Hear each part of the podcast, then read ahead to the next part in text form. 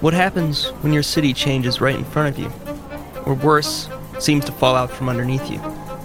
For Bethlehem residents, the bankruptcy of Bethlehem Steel brought uncertainty, unease, and unknowns. The cacophony that Southsiders knew for decades as both nuisance and comfort was replaced by a deafening silence. With Steel gone, what would take its place? Bethlehem found an answer in gaming. Almost a generation after Steel's closure, Sands Casino opened its doors. But would the bet pay off? Hello and welcome to The Gamble, a podcast about the Southsiders who live and work in Bethlehem. I'm today's host, Kevin Kerner.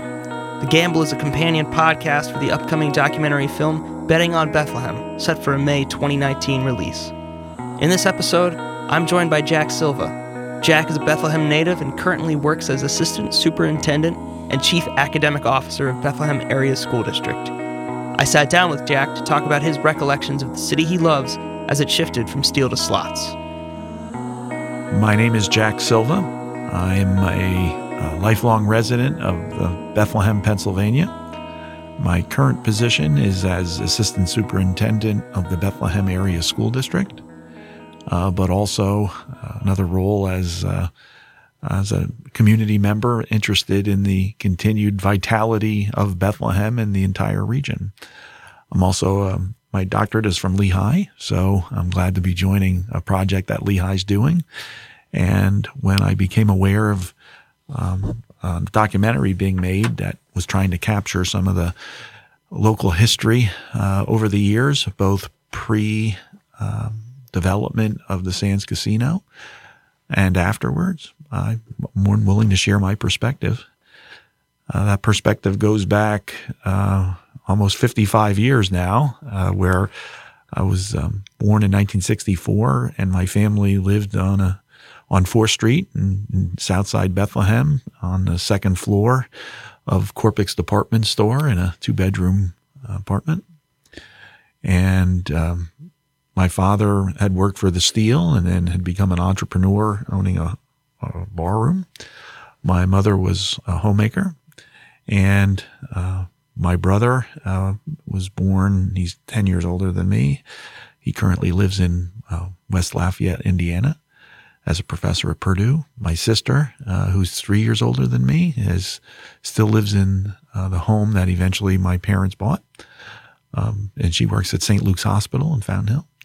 And I, uh, despite having most of my career as an educator in school districts in neighboring Bucks and Montgomery County, currently serve and for the last nine years serve the Bethlehem Area School District. So I've been able to come home uh, professionally. I've always lived here. I never stopped living in, in Bethlehem because uh, uh, that's where my roots are. And I think that's where the trajectory of the things I like in life are.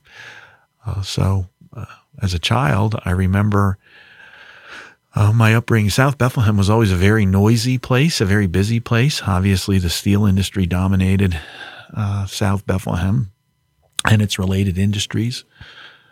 Um, by the time I was of uh, age to be able to remember, the steel was starting in its decline. Um, I know back in the war years and in the 1950s, there were, you know, tens of thousands of workers in the corporation, including not only South Bethlehem, but many other plants all across the country. Um, and I, my grandparents lived on Polk Street, uh, which is right within two blocks of the blast furnaces. You can see them from there. The house is still there. And uh, it was such a busy and noisy place of South Bethlehem that if we were there, the train that would deliver ore or finished products to and from the steel would go right outside their backyard on the train tracks where the Greenway is now. Um, Third Street and Fourth Street were busy, uh, not only choked with traffic of people going and to and from the offices and to the plant, but all the, the related industries that were there. I remember being able to hear all the noise if I were uh, at my grandparents' house and the windows were open. I could hear the the pool balls breaking up at the pool hall. I could hear the I could hear the trains. I could hear the boom of when the blast furnaces uh, uh, kicked in. Uh, there was just a lot of commotion and noise. Uh, what did that uh, what that commotion and noise? What did that mean to you? Uh, was just normal. I remember uh, the first time I left Bethlehem and uh, was in not not permanently left it, but when I would visit, I had a childhood friend one time who was his family was adopting a dog, and the dog was out in Cherryville, which is a pretty far out suburb of Allentown, very rural. And I remember going along with him to uh, see the dog for the first time and being out in Cherryville. I just couldn't uh, comprehend of how quiet it was and how dark it was and how uh, they're, I'm, I'm, sure the people of Cherryville are wonderful and it's a great place to live. But as, as, as far as what I was used to, it was a, it, it, could have been like living on the moon. So it was, it was normal. Um, uh, everybody uh, in my family, uh, what pretty much was from Bethlehem, both sides, both my mother and my father's side. Their homes were within close proximity of the Bethlehem Steel. So uh, I didn't I didn't know any different, and I wasn't thinking any different. And that house, ironically, I uh, uh, long after both my uh, grandparents died, they I kept looking at that house, and that house has sort of been in the epicenter of the changes, uh, going from a declining steel industry to really not a whole lot of anything going on to renovation of the of, or the reclamation of the uh, steel plant and ArtsQuest, and then eventually into uh, uh, the entertainment industry down there with Sands. So it's sort of a fixed star in the universe that I always remember, whether it's in the in the uh, living room or the bedroom with the windows open and hearing uh, the noise and sounds of the South Side, or uh, what it means today on on a place that I see on the way of going to uh, the places for entertainment and, and, culture in South Bethlehem. I went to um, uh, when I was Fountain Hill Elementary School, and then I went to Broughal Middle School. Back then it was Broughal Junior High School, which is in the heart of the South Side. Uh, then I went to Liberty High School uh, and graduated in 1982. Uh, the South Side uh, had not only my life was the school during the nine months of school year. And then at night and on the weekends, the boys club on fourth street. I was a boys club kid. So we had uh, the, the, adults there that were concerned about us, just like we had the adults at school. And then in the summertime, it was pretty much the pool and the playground, 9 a.m. to 9 p.m. and over and over again until school started. So I was able to have and enjoy all the, the, as- the what I would consider the best aspects of community uh, that Bethlehem had to offer uh, at that time. Uh, so much so that uh, I think my career as an educator and as a school leader in Bethlehem were somewhat directed at that point, and there's a lot of paying it forward right now in my current role. With um, with your upbringing and just being around all of these these icons that you mentioned, um, Broughal's since been renovated, so it's not the same building what does it mean for you to drive around Southside or walk around Southside and see all of these places that have um, this resonance for mm-hmm. you, um, but now it's disconnected from you know that that noise and commotion mm-hmm. that you were used to as a mm-hmm. child. Well, you have to remember when I when I graduated from high school, the unemployment rate in the Lehigh Valley was thirteen point three percent, and the advice that um, graduates my age were getting is, you know, you might not want to bet on Bethlehem very much in terms of, um, you know, careers and and uh, a way of life. Um, even uh, some of the more idyllic scenes in Bethlehem, like the Moravian Mile and Main Street, in the early '70s, mid '70s, even up even before this is all pre Musikfest, were sort of you know a little uh, had seen their better days. Uh, so when the when the North Side, I think it was Musikfest, and to a degree Lehigh investing in the community with more uh, community involvement and public events. But when that started, uh, it, it, really was a, a, a change into something that I was not familiar with. I was familiar with decline of the South Side as a child and as a young adult, uh, but it wasn't until you know, my 20s, mid 20s, late 20s when uh, we saw the upswing of it. So it was tr- with tremendous pride. If you would have asked me as a graduating high school student if I would be spending my Friday and Saturday nights in, as an adult in South Bethlehem, I would have told you not likely because there was really nothing there for us. But with each edition, with the infrastructure changes, with the uh, uh, entertainment venues coming in, the expanded investment in the community by Lehigh University, eventually the Sands Casino, and all the other things that you see now, uh, from the restaurants to the uh, mixed residential and commercial centers being built, uh, the expanded footprint into the into the area by St. Luke's. Uh, the South Side really hadn't seen a level of growth like that since the halcyon days of the Bethlehem Steel, when it was when it was a, a very prosperous organization. So it's it's with great pride that I see that. I like, I, uh, you know, I, I, I, was always proud that I uh, was from Bethlehem and a Southsider. Uh, proud of Fountain Hill and all the time uh, of the early years in my life. But you know, you just sort of realize that uh, the cool stuff in in the Lehigh Valley were just not going to be found in South Bethlehem prior to uh, a lot of the investment that happened post Musikfest and then uh, post economic development in the region. So what what were those? What was that cool stuff that you couldn't find here before? Well, there was. Uh, I mean, everyone celebrated the opening of the Lehigh Valley Mall. Uh, there was the Westgate Mall.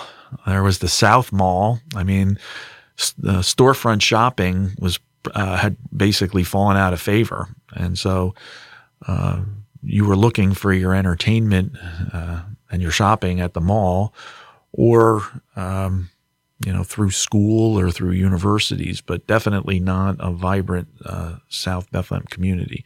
I mean, there were there were the library was good. The there were communities. Uh, I was blessed by having uh, community organizations. So there were always summer festivals, there were always church picnics, there were always extended family events. So I don't want to paint too gloomy a picture. I'm, I'm, yeah. I'm, uh, that was always a, a very sustaining and, and, great thing. And uh, and Bethlehem being also a very diverse and inclusive city was always a, a real point of pride. So I was never not proud of Bethlehem, but it was just well economic development or the or the, uh, the, the most advanced things of uh, economic development just weren't part of the reality. Uh, but then when it did, it was like, okay, well, I'm glad I'm here. That's why that's why I wanted to be here, because from the first attempts at um, uh, reclaiming that brownfield, which was basically an industrial wasteland left by the Bethlehem Steel when the plant closed, for a good many years. That was just there. And many people thought well is that going to be there forever? Like is ever is it ever going to be able to be turned into something? And would would there be enough investment or enough interest uh, for people to want to do that? And i think through you know uh, I, I, give a lot of credit to the city government uh, the local uh, organizations the uh, the residents of bethlehem to to imagine a situation where that industrial wasteland didn't have to be the destiny of the South Side, and they thought big and and and built anew. So you you had an interesting point there about you didn't know if you were going to stay, but then when the investment came in, you were you were glad that you had stayed. Mm-hmm. And I just spoke with somebody who was um, who used to be employed as a dealer at the casino, mm-hmm. And he talked about some some players would be reluctant to walk away from a table if a certain bet hadn't paid off, a side bet that the house would be running. Mm. So there's like a, a risk reward factor going in there. Do you feel like you've taken a you took a risk by sticking around in Bethlehem throughout the the times where there was some economic downturn? I wouldn't say it was risk. I mean, most you know, most people in their uh, mid 50s as they who are now in their mid 50s, my age, who had graduated college did not think of starting their uh, lives uh, with uh, homes and, and buying property in South Bethlehem. They, they just didn't. Um, we did. Um, It's not because I was trying to make a statement in anything. It's just that I I had always liked it, and I wanted my own children to have the opportunity to live in a, a sort of a more urban than a, a, rural environment. But yeah, I mean there uh, there were thoughts of the suburbs, no doubt about it. But in the end, there was always enough uh, family and enough um, uh, tradition and, and cultural pull uh, that kept me from leaving. And I'm glad I did because I know uh, there are some, uh, and uh, don't get me wrong, uh, suburban life is wonderful and has all of the benefits there. And there's certainly downsides of a more urban environment. But I, have seen over the years more and more people saying, you know, it would be sort of neat to to be in a in a more urban environment. And Bethlehem has done a good job at making that a little easier uh, with infrastructure, uh, uh, not a whole lot of crime or you know, as, far as living with worrying about crime, and um, um ongoing economic development. So no, it never it never occurred to me beyond just what any any normal person would think of of where to live.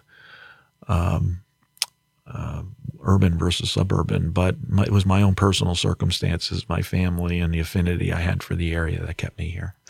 I think that uh, your first point about the family being really important to you, um, that's something that I think a lot of a lot of Bethlehem residents are starting to lose a little bit, mm-hmm. or they had lost in the past, where family would move away, or they would take buyouts to go to the suburbs when development was happening, mm-hmm. and that more than any sort of specific loss of property, it just seemed like the loss of people sometimes was the the bigger tragedy than the loss of the space.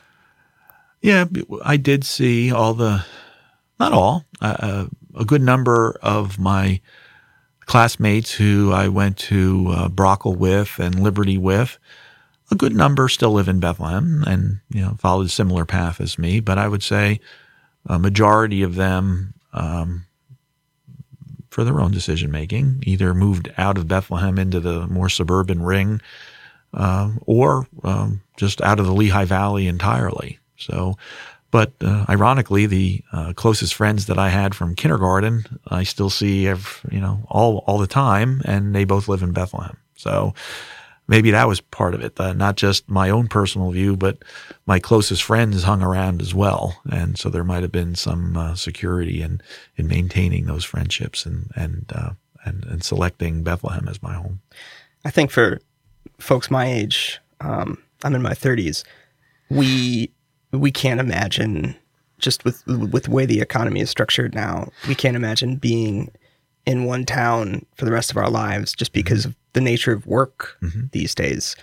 And I feel as if that that sort of one town, one industry, or like you you grow up, you live, you know, where you were where you were born and raised. I feel like that's not mm-hmm. that's unique now, and that used to be the normal, right? Mm-hmm. The because of the na- nature of economies and mm-hmm. jobs mm-hmm. and work. I don't, you know, I I don't see how that's feasible now. Yeah, it, it in a way, that's a lost uh, a lost joy, I think, because I know in my current position in the school district that I uh, work with families all the time, both uh, families of students and families of teachers and and uh, staff members, and uh, being able to say, hey, you know, oh, I, I know you. I know your brother, or I, uh, that's a Bethlehem name. I know that, or you're from Sixth Street. Oh, did you live next to the Corpus? You know, uh, being able to connect. I find that Bethlehem has a higher degree of, uh, being able to instantly connect to your roots in the, in, uh, almost sometimes at a neighborhood level more than other places. And, um, I think that's one thing that, helps me in my current position is that I do know, uh, have a similar cultural experience to a lot of the parents and grandparents, and in some ways, even the students of understanding, you know, how uh, Bethlehem has transformed itself and it's sort of the, the unique character that exists in its DNA as far as a city. So um, I get it uh, that the modern economy uh, does require families, uh, people striking out to uh, to make careers for themselves have to move around a lot and uh, and uh, you know experience new areas and new diff- types of industry. But in a way, being able to have stayed and to have the city change around me accomplished the same end. So, changing gears a little bit, and you mentioned that you obviously work with the community and you work with students and with parents a mm-hmm. lot. What has been your impression of how these folks feel about the town that they live in and about you know an identity that they may have connected mm-hmm. to it do you see some overlap with how you feel about it or yeah. are there are there um, new folks coming into the community that that don't have the idea of this history and it it's this really interesting thing i feel like everybody who lives in bethlehem is an amateur historian in, in a lot of ways mm-hmm. they're they feel really in touch with what came before them. Mm-hmm. But I would imagine that that's not true across the board. It's very true. Um, maybe not with everyone entirely across the board, but there is a common understanding among people who live in Bethlehem, whether they've lived here forever or they've um, uh, recent additions, that uh, Bethlehem is a can-do town. I mean, it's can-do. Um, and I think that transcends its school district, its business community.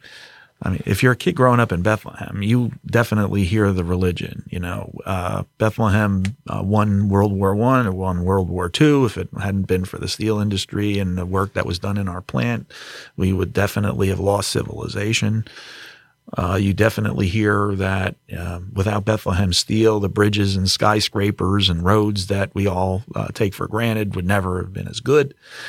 Um, so that that's just in the DNA. We just don't have a music festival. We have the country's biggest music festival. We so there is a degree of uh, like I call it swagger in uh, Bethlehem that is definitely there as far as can do. You know, the same community, the same families that uh, created the uh, the benefits of the steel industry are the same families in many cases uh, who who built Musikfest, who are there with the newest entrepreneurial thinking that's connecting universities, and they're the same.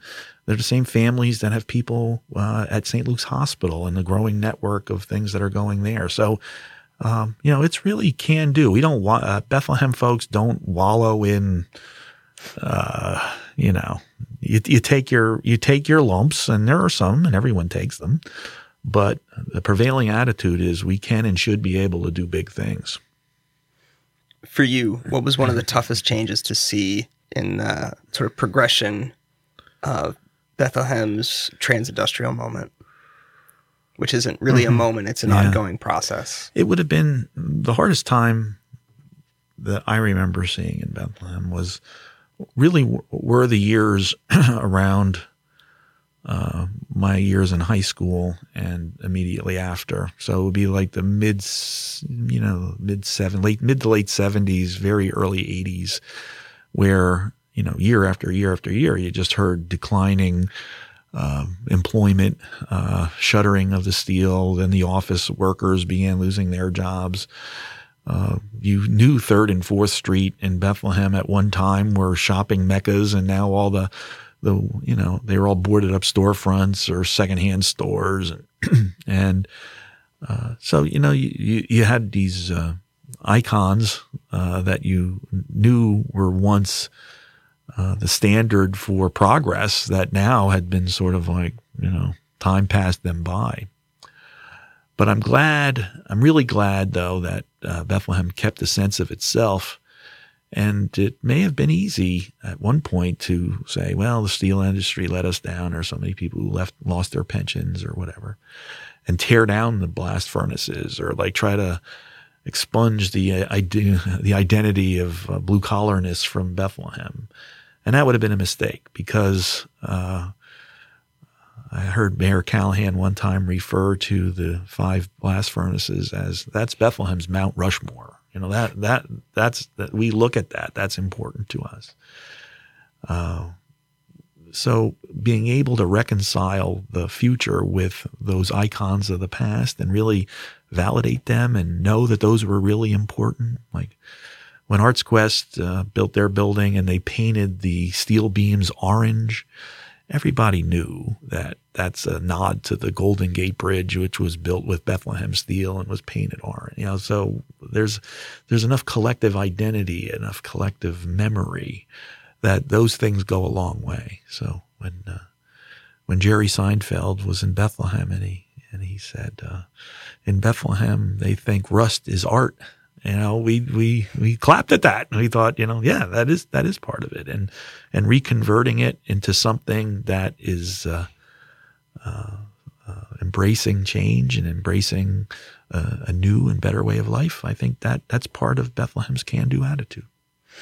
I also see there's some there's some if you just think about the physical space of mm-hmm. the steel and just the acreage that it takes up. Mm-hmm you know, there's there's a way to go with figuring out how to use that space, how to reclaim it, how to um, how to clean it, mm-hmm. um, and we, you know, the the blast furnaces are actually relatively. That's that's the shock. The thing that I always have to remind myself: the blast furnaces are just such a small percentage mm-hmm. of the the real estate mm-hmm. that that industry took up in the city. What what would you, as a, a Southside resident, um, you know, how would you like to see that space used? Mm-hmm. What's it, it's important. Mm-hmm. It sounds like it's important to you to have that monument there, the blast furnaces, mm-hmm. as a as a reminder. Mm-hmm. But what else? What else might be able to happen yeah. there? Um, I'd like to see that mixed uh, commercial, uh, residential entertainment approach continue. I mean, it can't just become overrun with just being all entertainment. You don't want to be a a drive-in, drive-out type of place where you know you go for Friday and Saturday night. You have a lot of, uh, you know, but you know you, you, you, like to play there, but you never want to live there. You don't want mm-hmm. that, mm-hmm. and yet. Uh, you know, I think people know the limits of strict bedroom communities where there's not a whole lot to do and it's not very walkable. And so you want to have that as well. So you want to have a nice balance of those and something that supports a local economy as a school district person, obviously you want your share of business growth so that uh, there's less uh, pressure on local property owners to pay property taxes. Um, definitely, you want uh, employment, more people working. Uh, obviously, contributes to, to the social good.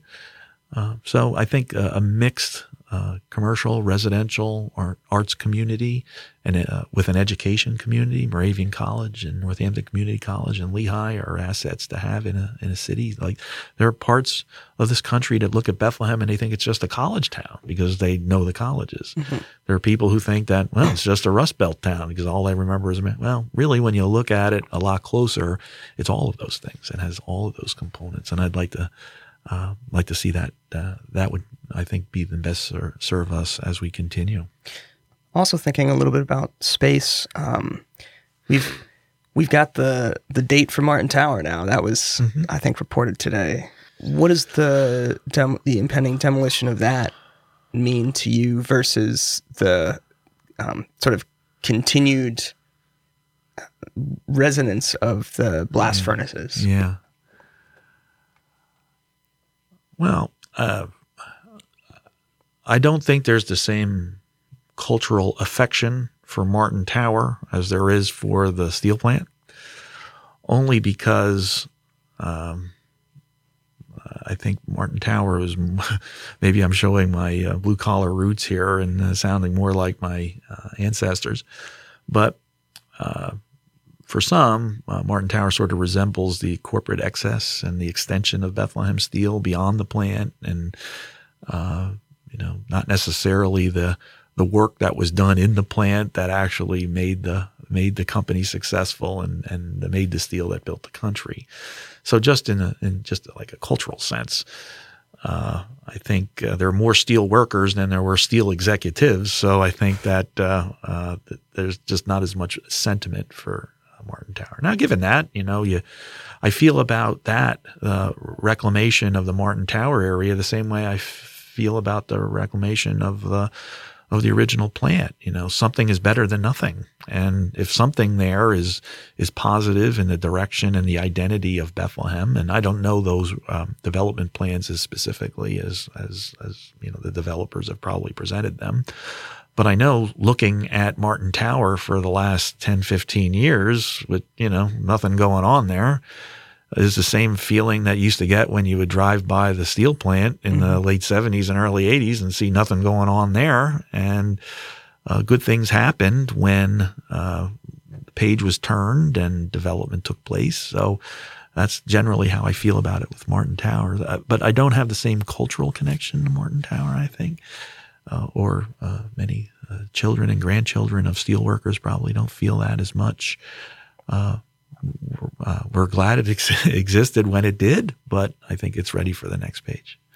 It's um, really good to hear the that reminder. So the thing that I forget when I think about steel, steel's decline, and the and the entertainment industry coming into Bethlehem is that you know something is better than nothing, and just the fact that for a lot of people there was just nothing mm-hmm. here during during that time, and that's that's this part of the story that um, that I seem to to be you know that I, that I forget, and every time I'm reminded of it, I have to go back and think like there's literally there was literally right. compared nothing, to what yeah, yeah, compared to what mm-hmm. you know and uh, my point of view I'm always hypercritical of quote unquote gentrification mm-hmm. because that that's a, a, a word that has a lot of connotations to it but um, when people say yeah there's there's there's pros and cons to it, but when you look at the alternative, sometimes mm-hmm. the alternative sometimes is nothing.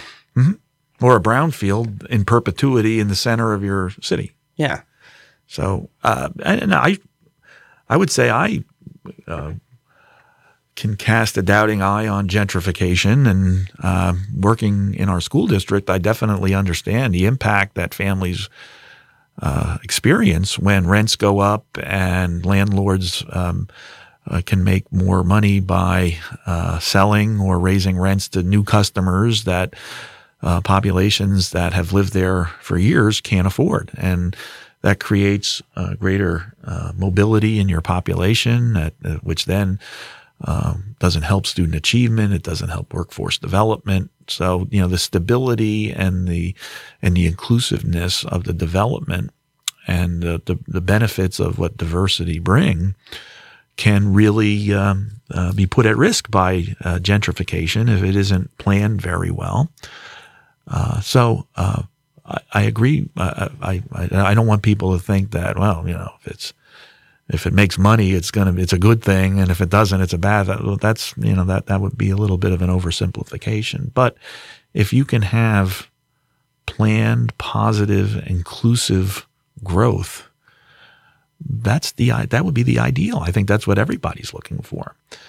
Uh, it doesn't mean that uh, there isn't gentrification going on. There certainly is. Uh, but there are some ways of addressing that other than not having any progress at all. I think that the same energy, this is where probably where I'm an educator comes out, the same energy that goes into economic development should go into educational development too. So that, okay, if, uh, if, if workforce development is important, uh, let's put the resources in into uh, those institutions, schools, training, vocational technical school, apprenticeships, training programs, so that uh, you have the workforce and you have the, the community that can live there and be stable there and build upon the community. And there's a lot of that. There is a lot of that going on right now. So, um, yes, um, there was really. I don't want to leave the impression that there was nothing.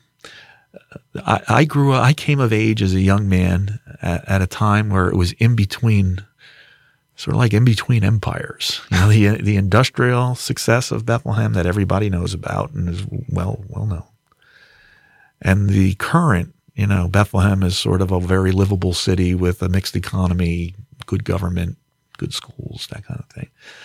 But there was a transition period between those, and you know, waiting that out took a leap of faith.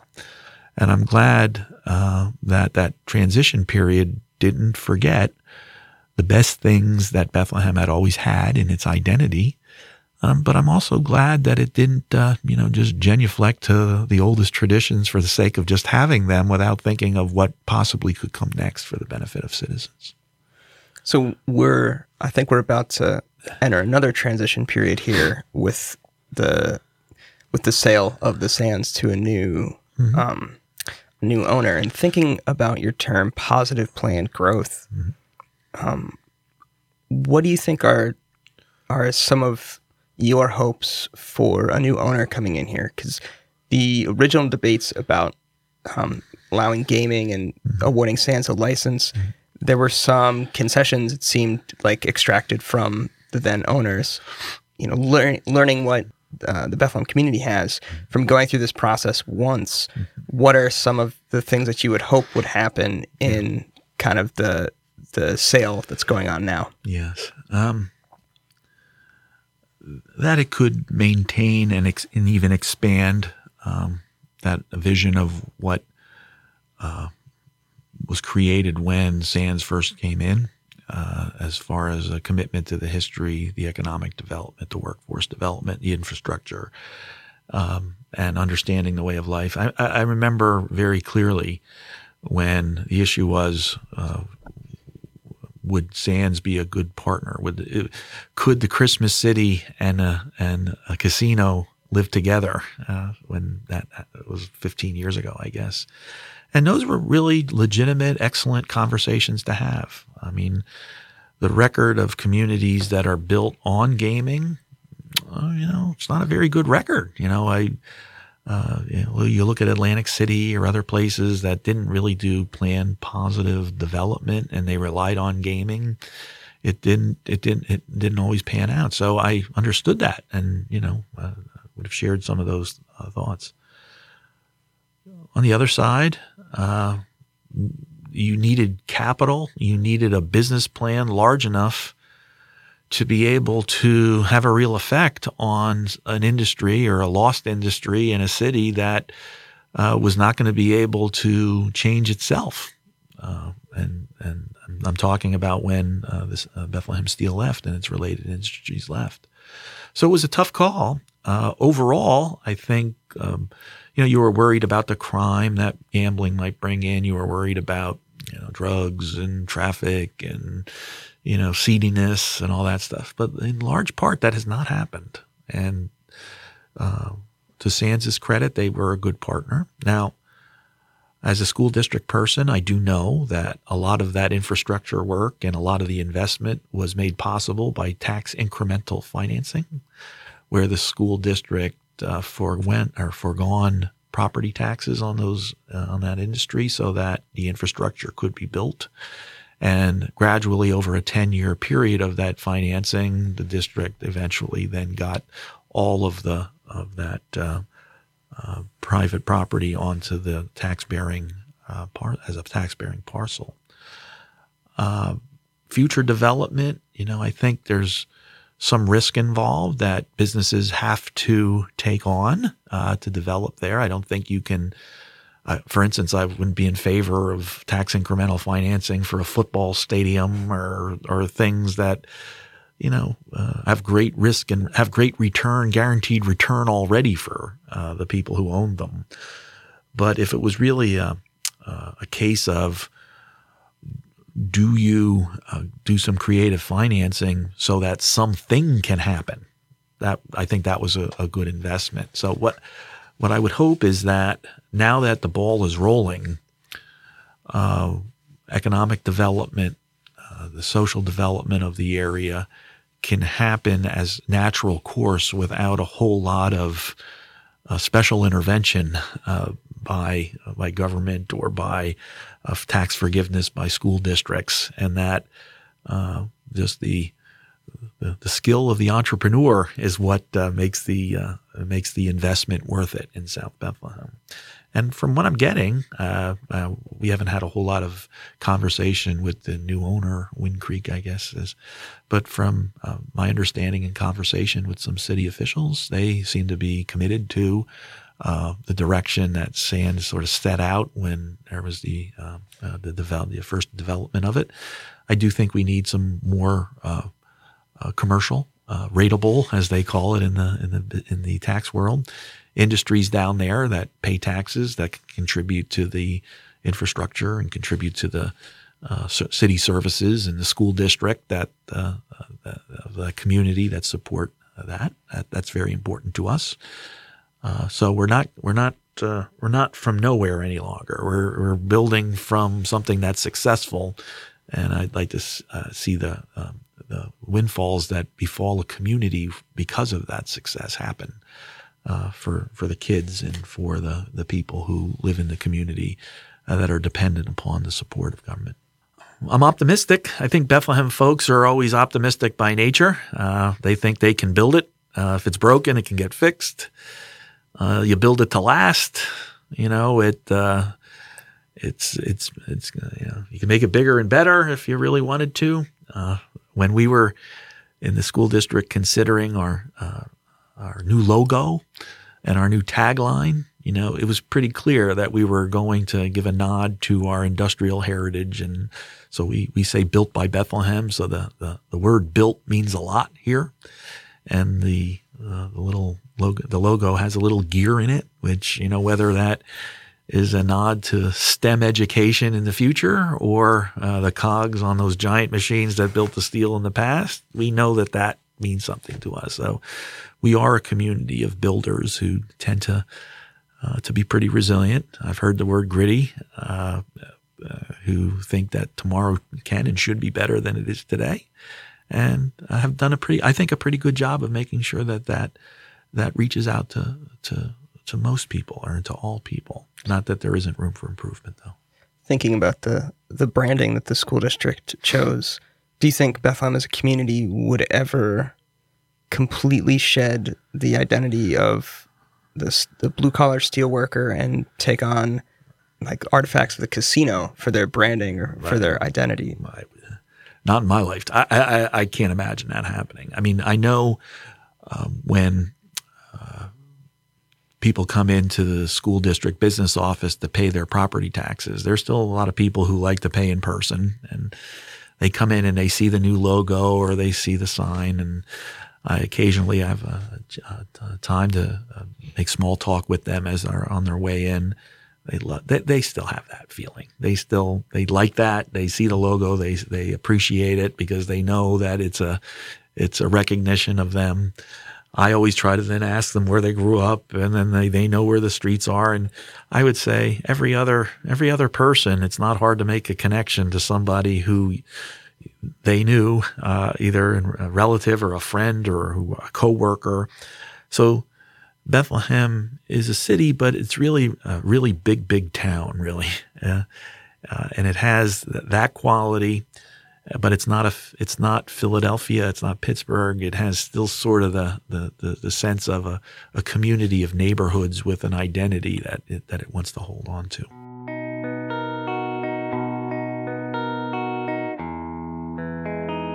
Today's episode of The Gamble was produced by me, Kevin Kerner. Claire Silva and Jessica Munn provided community outreach and support. Our theme music is by D.T. Walker, who is also producing a full length soundtrack for our film Betting on Bethlehem. Caroline Kelleher, Carrie Moffat, and Delaney McCaffrey lead our filmmaking team. The Gamble was recorded at Lehigh University in Bethlehem, Pennsylvania. Want to find out more about the film? Follow us on social media. Search for the handle at Bet on Bethlehem. Thanks for listening.